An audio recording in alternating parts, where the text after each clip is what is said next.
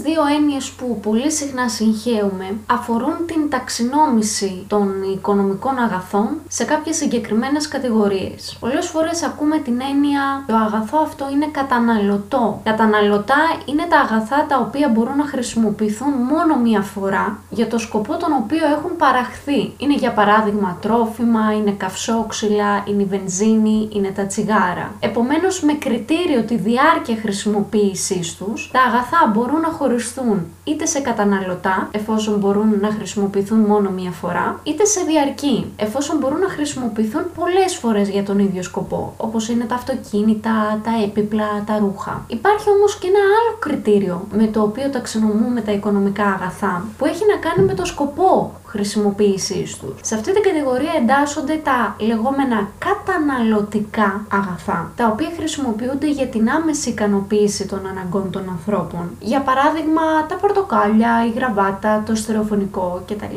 Αλλά και τα κεφαλαιοχικά. Τα κεφαλαιοχικά είναι αυτά που χρησιμοποιούνται στην παραγωγική διαδικασία από την οποία παράγονται άλλα αγαθά. Για παράδειγμα το τρακτέρ που χρησιμοποιείται στην αγροτική παραγωγή, το κτίριο ενός εργοστασίου, τα μηχανήματα, τα εργαλεία, οι δρόμοι, τα πλοία.